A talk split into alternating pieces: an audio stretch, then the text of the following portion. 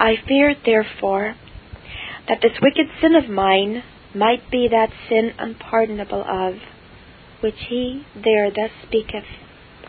But he that shall blaspheme against the Holy Ghost hath never forgiveness, but is in danger of eternal damnation. Mark 3:29. And I did the rather give credit to this because of that sentence in the Hebrews. For ye know how that afterwards, when he would have inherited the blessing, he was rejected, for he found no place of repentance, though he sought it carefully with tears. And this struck always with me, and now I was both a burden and a terror to myself. Nor did I ever so much as know now what it was to be weary of my life, and yet afraid to die.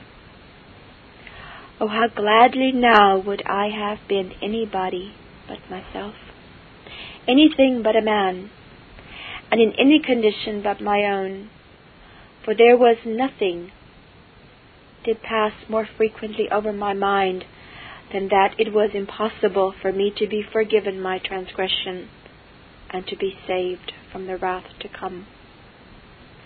And now I began to labor to call again time that was past, wishing a thousand times twice told that day was yet to come when I should be tempted to such a sin, concluding with great indignation, both against my heart and all assaults, how I would rather be torn in pieces than to be found a consenter thereto. But alas, these thoughts and wishes and resolvings were now too late to help me. This thought had passed my heart. God hath let me go, and I am fallen. Oh, thought I, that it was with me as in months past, as in the days when God preserved me. Job 29 2. Then again, being loath and unwilling to perish, I began to compare my sin with others, to see if I could find that any of those that were saved had done as I had done. So I considered David's adultery and murder, and found them most heinous crimes, and those too committed after light and grace received.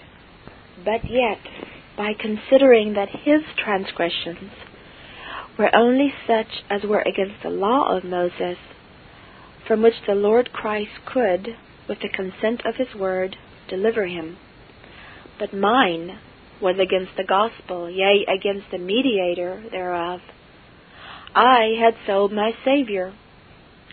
Now again would I be as if racked upon the wheel, when I consider that besides the guilt that possessed me, I should be so void of grace, so bewitched. What thought I? Must it be no sin but this? Must it needs be the great transgression? Must that wicked one touch my soul? Psalms 19:13, 1 John 5:18. Oh, what sting did I find in all these sentences? What thought I? Is there but one sin that is unpardonable? but one sin that layeth the soul without the reach of God's mercy. And must I be guilty of that? Must it needs be that? Is there but one sin among so many millions of sins for which there is no forgiveness? And must I commit this? O oh, unhappy sin! O oh, unhappy man! These things would so break and confound my spirit that I could not tell what to do. I thought at times they would have broken my wits, and still to aggravate my misery that would run in my mind. Ye know how that afterwards, when he would have inherited the blessing, he was rejected. Oh, no one knows the terrors of those days but myself. Chapter 7 After this I began to consider of Peter's sin, which he committed in denying his master. And indeed this came nighest to mine of any that I could find, for he had denied his Saviour as I, after light and mercy received, yea, and that too after warning given him. I also consider that he did it once and twice, and that after time to consider between. But though I put all these circumstances together, that, if possible, I might find help, yet I considered again that his was but a denial of his master, but mine was a selling of my Saviour. Wherefore I thought with myself that I came nearer to Judas than either to David or Peter. Here again, my torment would flame out and afflict me, yea, it would grind me as it were to powder, to consider the preservation of God towards others while I fell into the snare. For in my thus considering other men's sins, and comparing them with mine own, I could evidently see that God preserved them, notwithstanding their wickedness, and would not let them, as He had let me, become a son of perdition. But oh, how did my soul at this time prize the preservation that God did set about his people! Ah, how safely did I see them walk whom God had hedged in. They were within his care, protection, and special providence. Though they were full as bad as I by nature, Yet because He loved them, He would not suffer them to fall without the range of mercy. But as for me, I was gone. I had done it. He would not preserve me nor keep me, but suffered me, because I was a reprobate, to fall as I had done. Now did those blessed places that speak of God's keeping his people shine like the sun before me, though not to comfort me, yet to show me the blessed state and heritage of those whom the Lord had blessed. Now I saw that as God had his hand in all providences and dispensations that overtook his elect, so he had his hand in all the temptations that they had to sin against him, not to animate them to wickedness, but to choose their temptations and troubles for them, and also to leave them for a time to such things only as might not destroy, but humble them, as might not put them beyond but lay them in the way of the renewing of His mercy. But oh, what love, what care, what kindness and mercy did I now see, mixing itself with the most severe and dreadful of all God's ways to His people. He would let David, Hezekiah, Solomon, Peter, and others fall, but He would not let them fall into the sin unpardonable nor into hell for sin. Oh, thought I, these be the men that God hath loved. These be the men that God, though he chastise them, keeps in safety by him, and whom he makes to abide under the shadow of the Almighty. But all these thoughts added sorrow, grief, and horror to me as whatever I now thought on, it was killing to me. If I thought how God kept his own, that was killing to me. If I thought of how I was fallen myself, that was killing to me. As all things wrought together for the best, and to do good to them that were the called according to his purpose, so I thought that all things wrought for damage and for my eternal overthrow. Then again I began to compare my sin with the sin of Judas, that if possible I might find if mine differed from that, which in truth is unpardonable. And oh, thought I, if it should differ from it, though but the breadth of a hair, what a happy condition is my soul in. And by considering, I found that Judas did his intentionally, but mine was against praying and strivings. Besides, his was committed with such deliberation, but mine in a fearful hurry on a sudden. All this while I was tossed to and fro like the locusts, and driven from trouble to sorrow, hearing always the sound of Esau's fall in mine ears, and the dreadful consequences thereof. This consideration about Judas' sin was for a while some little relief to me, for I saw I had not, as to the circumstances, transgressed so fully as he. But this was quickly gone again. For I thought with myself there might be more ways than one to commit this unpardonable sin. Also I thought there might be degrees of that as well as other transgressions. Wherefore, for aught I yet could perceive, this iniquity of mine might be such as might never be passed by. I was often now ashamed that I should be like such an ugly man as Judas. I thought also how loathsome I should be unto all the saints in the day of judgment, insomuch that now I could scarce see a good man that I believed had a good conscience, but I would feel my heart tremble at him while I was in his presence. Oh, now I saw a glory in walking with God and what a mercy it was to have a good conscience before Him.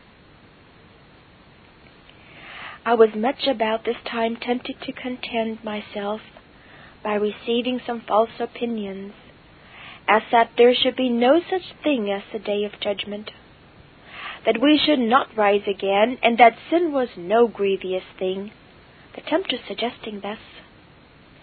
If these things should indeed be true, Yet to believe otherwise would yield you ease for the present. If you must perish, never torment yourself so much beforehand. Drive the thoughts of damning out of your mind by possessing your mind with some conclusion that atheists and ranters used to help themselves withal.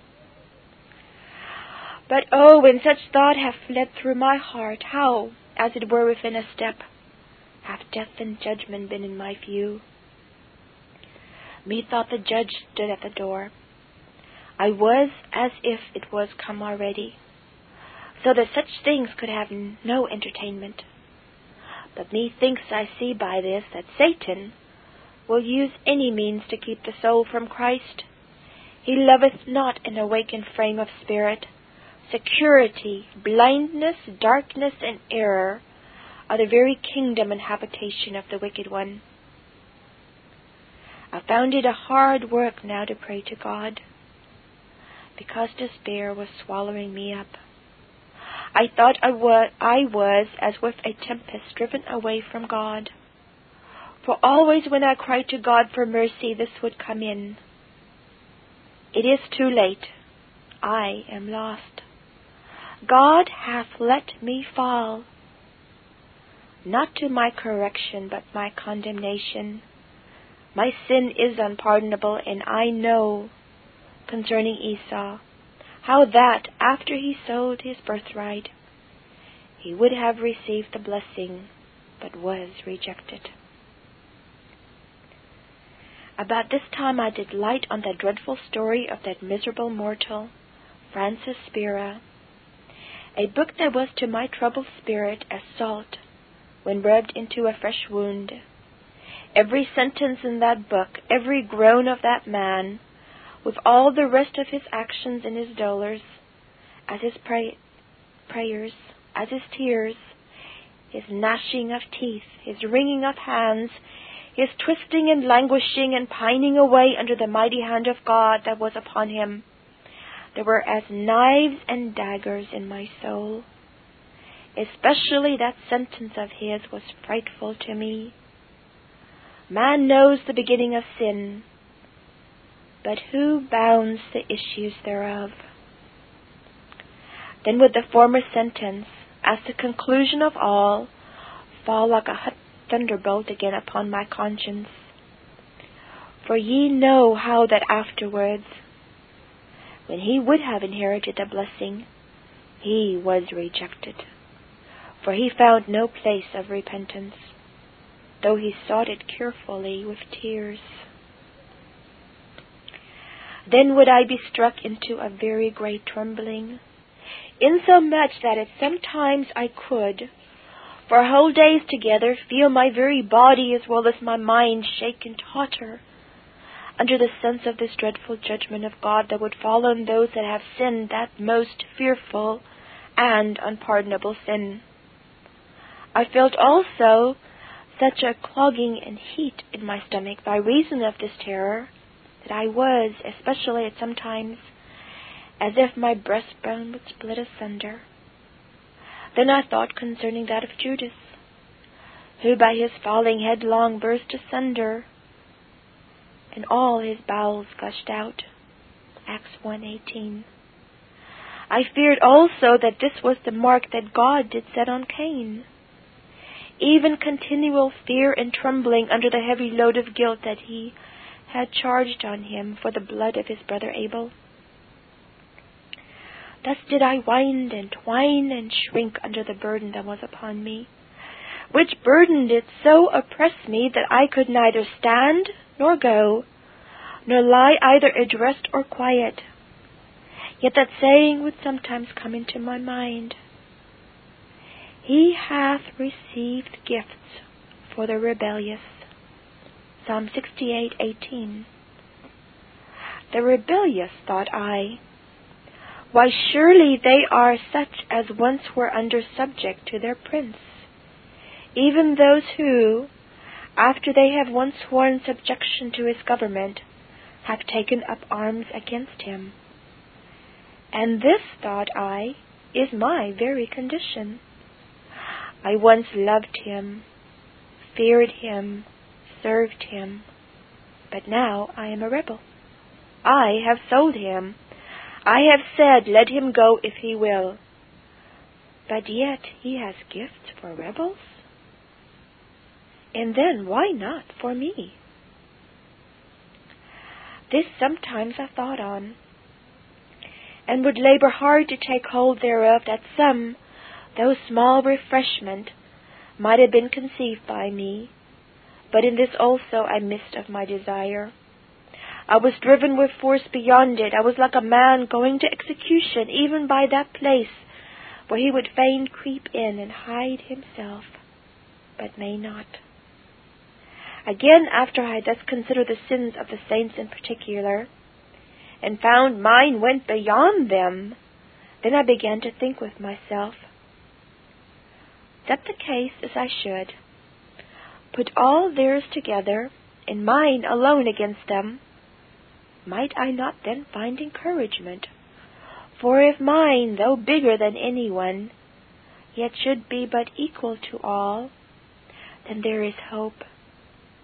For that blood that hath virtue enough in it to wash away all theirs, has virtue enough in it to wash away mine, though this one be full as big if not bigger than all theirs.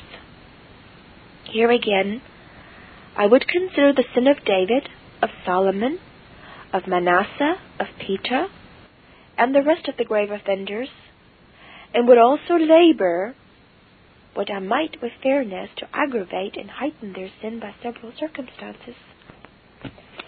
I would think with myself that David shed blood to cover his adultery, and that by the sword of the children of Ammon, a work that could not be done but by contrivance, which was a great aggravation to his sin.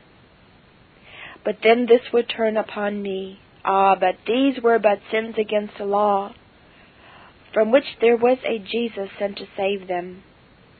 But yours is a sin against the Savior. And who shall save you from that? Then I thought on Solomon, and how he sinned in loving strange women, in falling away to their idols, in building them temples, in doing this after light, in his old age, after great mercy received. But then the same conclusion that cut me off in the former consideration, cut me off as to this, namely, that all these were but sins against the law, for which God had provided a remedy. But I had sold my Saviour, and there remained no more sacrifice for sin. I would then add to these men's sins the sins of Manasseh. How that he built altars for idols in the house of the Lord. He also observed times, used enchantments, had to do with wizards, was a wizard, had his familiar spirits, burnt his children in sacrifice to devils, and made the streets of Jerusalem run down with the blood of innocents. These, thought I, are great sins, sins of a bloody color.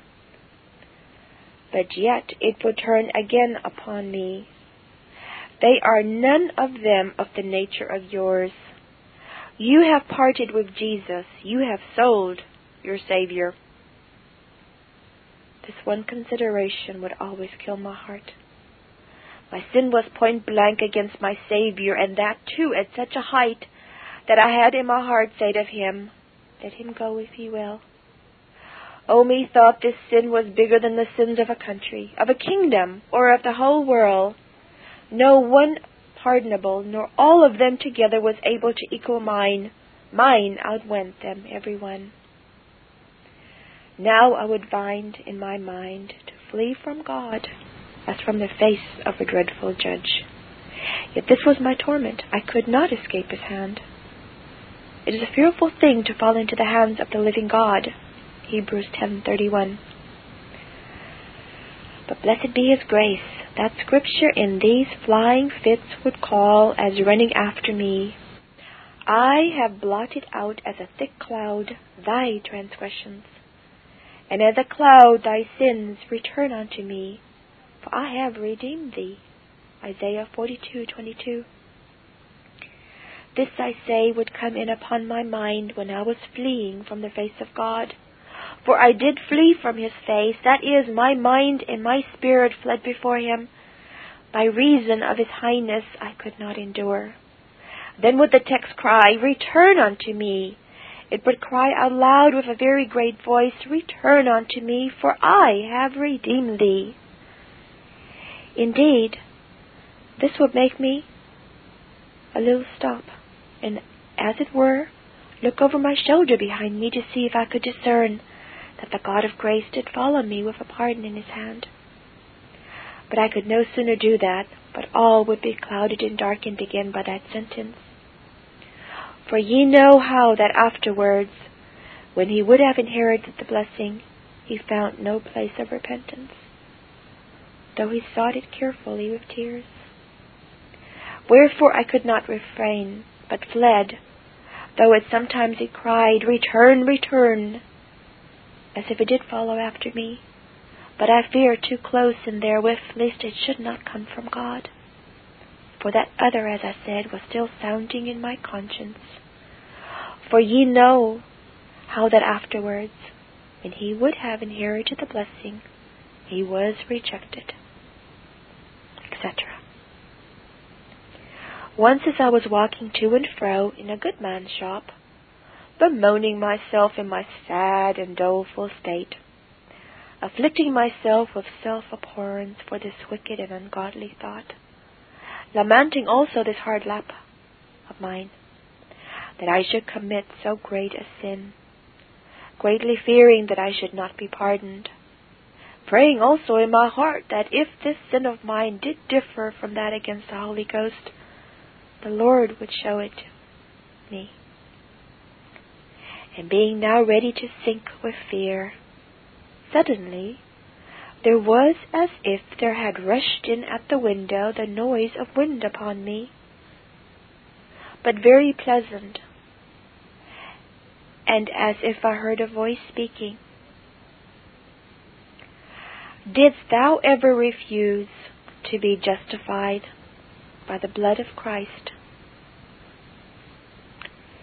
And withal, my whole life of profession past was in a moment opened unto me, wherein I was made to see that designedly I had not. So my heart answered growingly, No. Then fell with power that word of God upon me. See that ye refuse not him that speaketh. Hebrews 12:25. This made a strange seizure upon my spirit. It brought light with it, and commanded a silence in my heart of all those tumultuous thoughts that did before use, like masterless hellhounds, to roar and bellow and make a hideous noise within me. It showed me also that Jesus Christ had yet a word of grace and mercy for me, that he had not, as I feared, quite forsaken and cast off my soul. Yea, this was a kind of check for my proneness to desperation, a kind of threatening of me if I did not, notwithstanding my sins and the heinous of them, venture my salvation upon the Son of God. But as to my determining about the strange dispensation, what it was, I know not, or from whence it came, I know not. I have not yet in twenty years' time been able to make a judgment of it. I thought then what I should be loath here to speak. But verily that sudden rushing wind was as if an angel had come upon me. Both it and the salvation I will leave until the day of judgment. Only this I say, it commanded a great calm in my soul. It persuaded me there might be hope. It showed me, as I thought, what the sin unpardonable was, and that my soul had yet the blessed privilege to flee to Jesus Christ for mercy. But I say concerning this dispensation, I know not yet what to say of it, which also was in truth the cause that at first I did not speak of it in the book. I do now also leave it to be thought on by men of sound judgment. I lay not the stress of my salvation thereupon but upon the Lord Jesus in the promise. Yet seeing I am here unfolding my secret things, I thought it might not be altogether inexpedient to let this also show itself, though I cannot now relate the matter as then I did experience it. This lasted in the Saviour of it for about three or four days, and then I began to mistrust and to despair again. Wherefore still my life hung in doubt before me, not knowing which way I should go. Only this I found my sole desire, even to cast itself at the foot of grace by prayer and supplication. But oh, it was hard for me now to have the face to pray to this Christ for mercy, against whom I had thus vilely sinned. It was hard work, I say, to offer to look him in the face against whom I had so vilely sinned. And indeed I have found it as difficult to come to God by prayer after backsliding from him as to do any other thing. Oh, the shame that did now attend me, especially when I thought, Am I now I going to pray to him for mercy that I had so lightly esteemed but a while before. I was ashamed, yea, even confounded, because this villainy had been committed by me.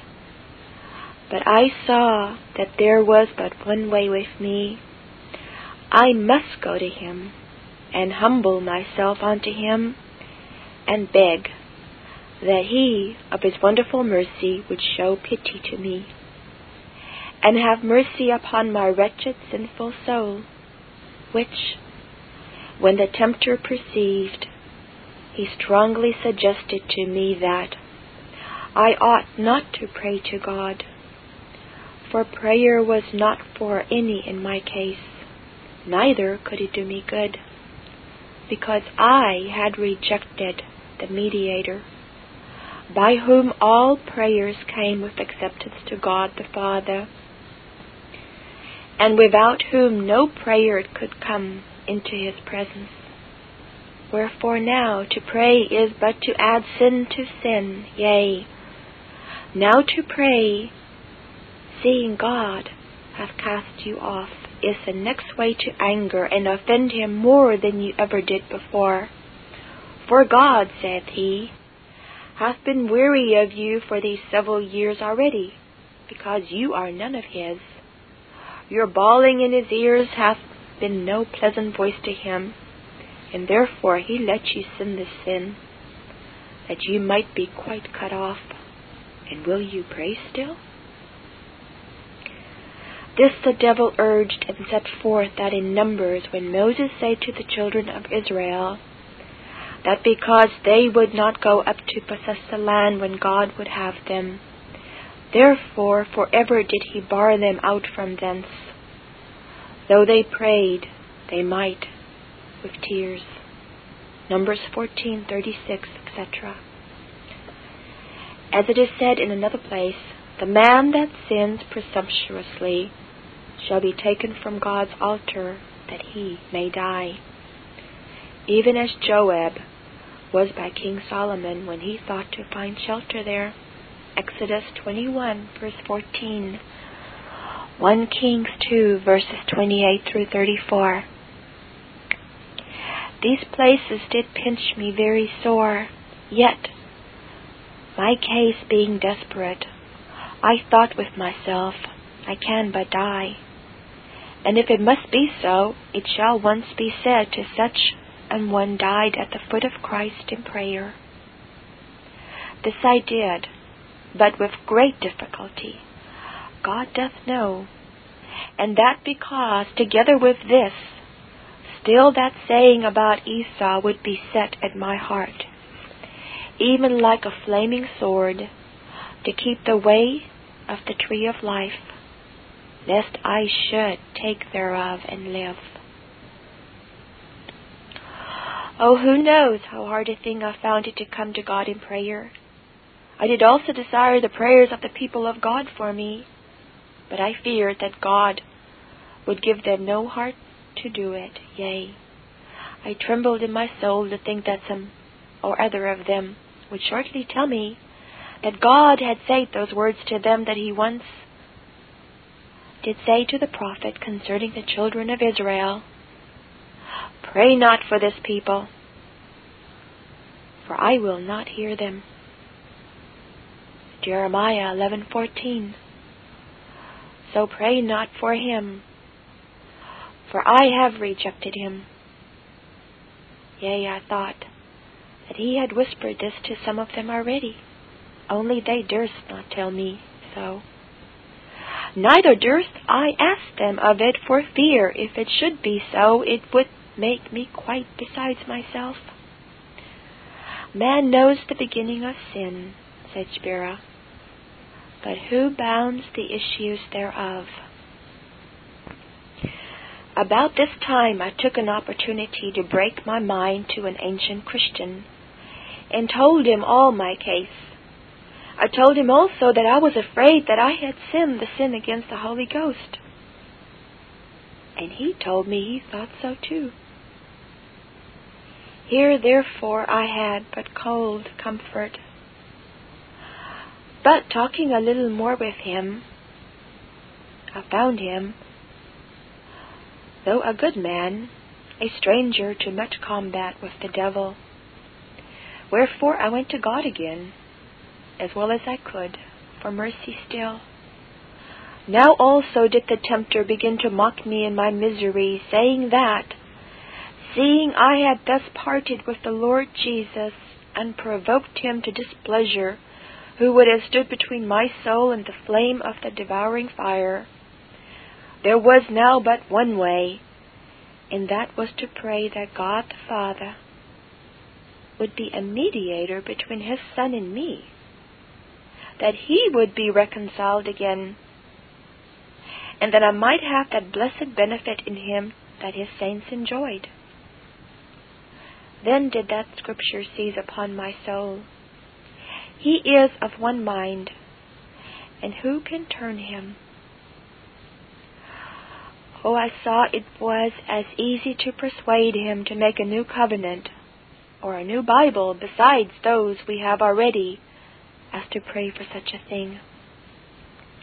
This was to persuade him that what he had done already was mere folly, and persuade him to alter, yea, to disannul the whole way of salvation. And then would that saying rend my soul asunder. Neither is there salvation in any other, for there is none other name under heaven given among men whereby we must be saved. Acts 4:12 now the most free and full and gracious words of the gospel were the greatest torment to me. Yea, nothing so afflicted me as the thought of Jesus Christ, the remembrance of a Saviour, because I cast him off, brought forth the villainy of my sin and my loss by it to mind. Nothing did twinge my conscience like this. Everything that I thought of the Lord Jesus, of His grace, love, goodness, kindness, gentleness, meekness, death, blood, promises, and blessed exhortations, comforts and consolations, went to my soul like a sword. For still unto these my considerations of the Lord Jesus, these thoughts would make place for themselves in my heart. Ay, this is the Jesus the loving Savior, the Son of God, whom you have parted with, whom you have slighted, despised, and abused.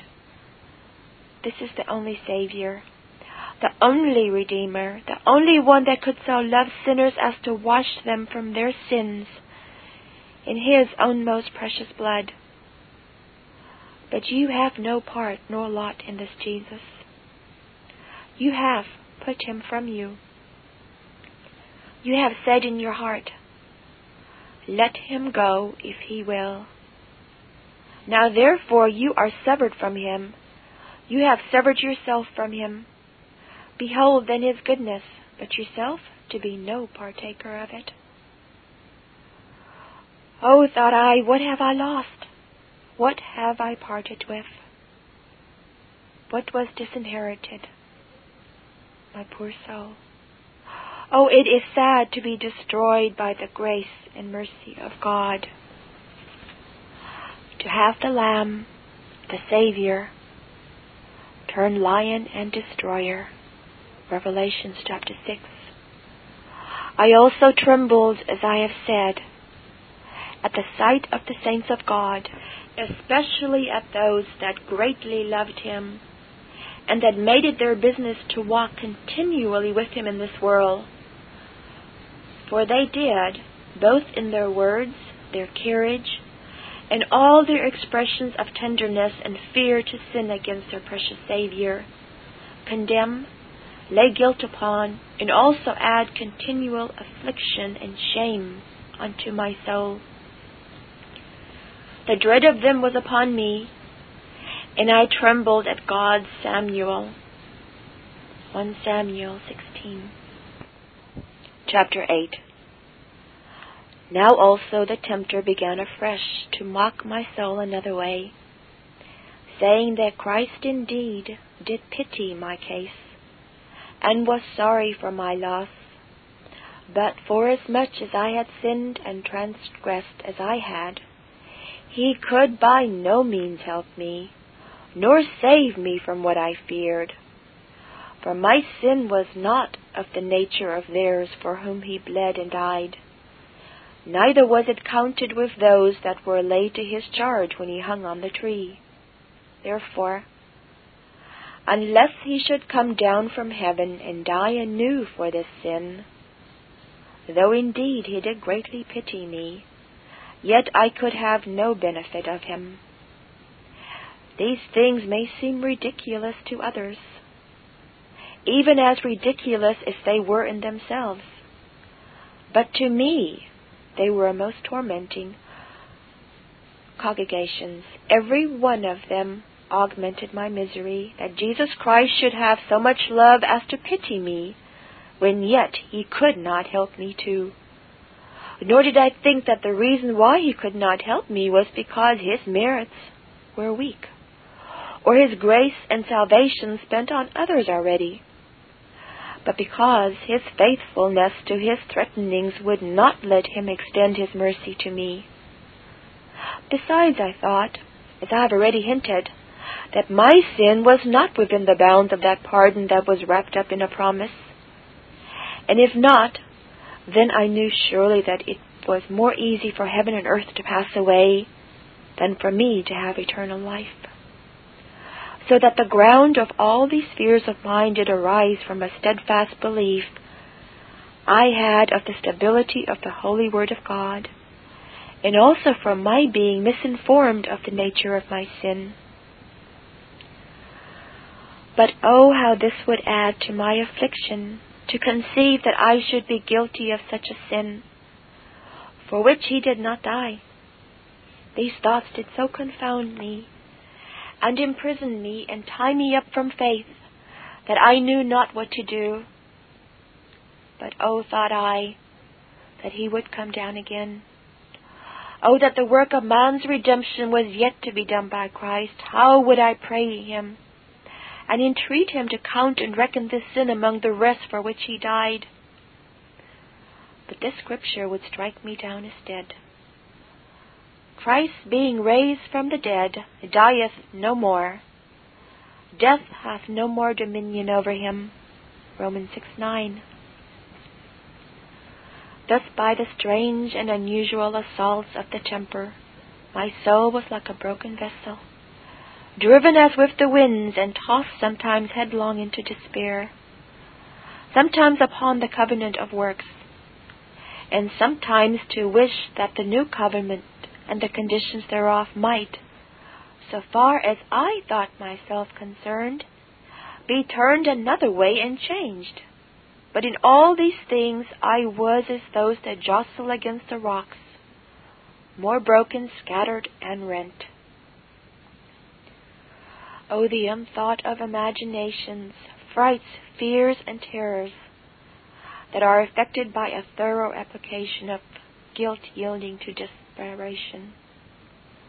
This is as the man that hath his dwelling among the tombs with the dead, who is always crying out and cutting himself with stones. Mark 5, verses 2 through 5. But I say, all in vain. Desperation will not comfort him. The old covenant will not save him. Nay, heaven and earth shall pass away before one jot or tittle of the word or law of grace will fail or be removed. This I saw. This I felt. Under this I groaned. Yet this advantage I got thereby, namely, a farther confirmation of the certainty of the way of salvation, and that the Scriptures were the Word of God. Oh, I cannot now express what I then saw and felt of the steadiness of Jesus Christ, the rock of man's salvation. What was done could not be undone, added to, nor altered. I saw indeed that sin might drive the soul beyond Christ, even the sin which is unpardonable. But woe to him that was so driven, for the word would shut him out. Thus was I always thinking, whether I did think or do. So one day I walked to a neighboring town, and sat down upon a settee in the street, fell into a very deep pause about the most fearful state my sin had brought me to, and after long musing, I lifted up my head.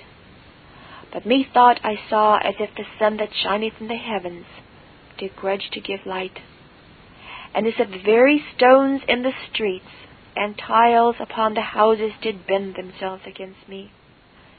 Methought that all combined together to banish me out of the world.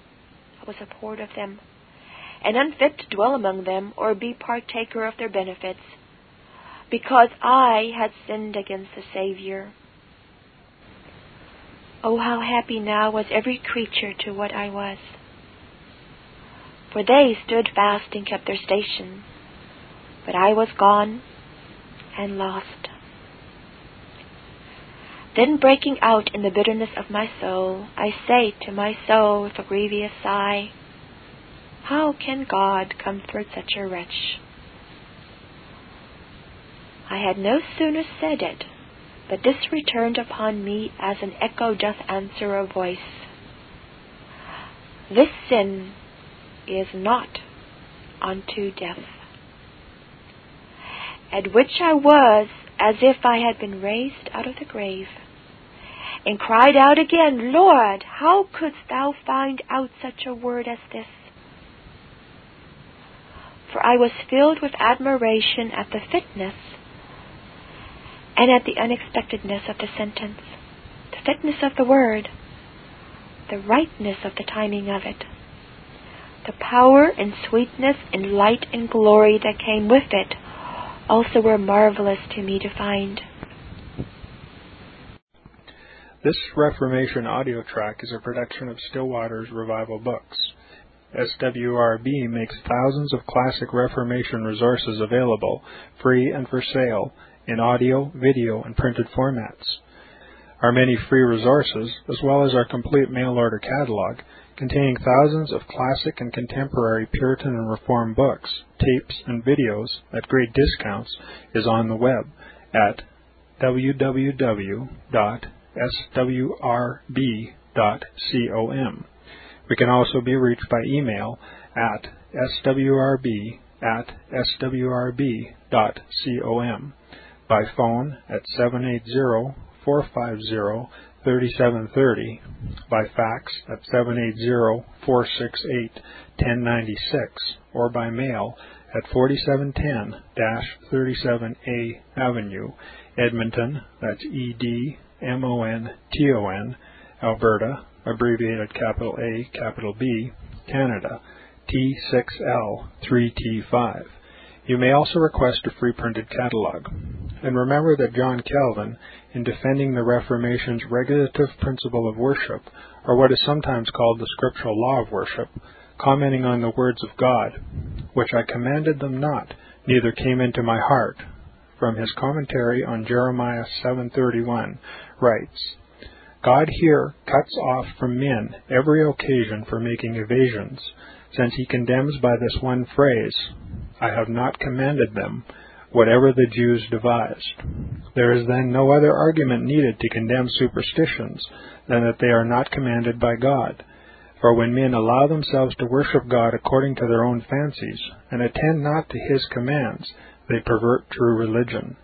And if this principle was adopted by the papists, all those fictitious modes of worship in which they absurdly exercise themselves would fall to the ground. It is indeed a horrible thing for the papists to seek to discharge their duties towards God by performing their own superstitions. There is an immense number of them, as it is well known, and as it manifestly appears. Were they to admit this principle, that we cannot rightly worship God except by obeying His word, they would be delivered from their deep abyss of error. The prophet's words, then, are very important when he says that God had commanded no such thing, and that it never came to his mind, as though he had said that men assume too much wisdom when they devise what he never required, nay, what he never knew.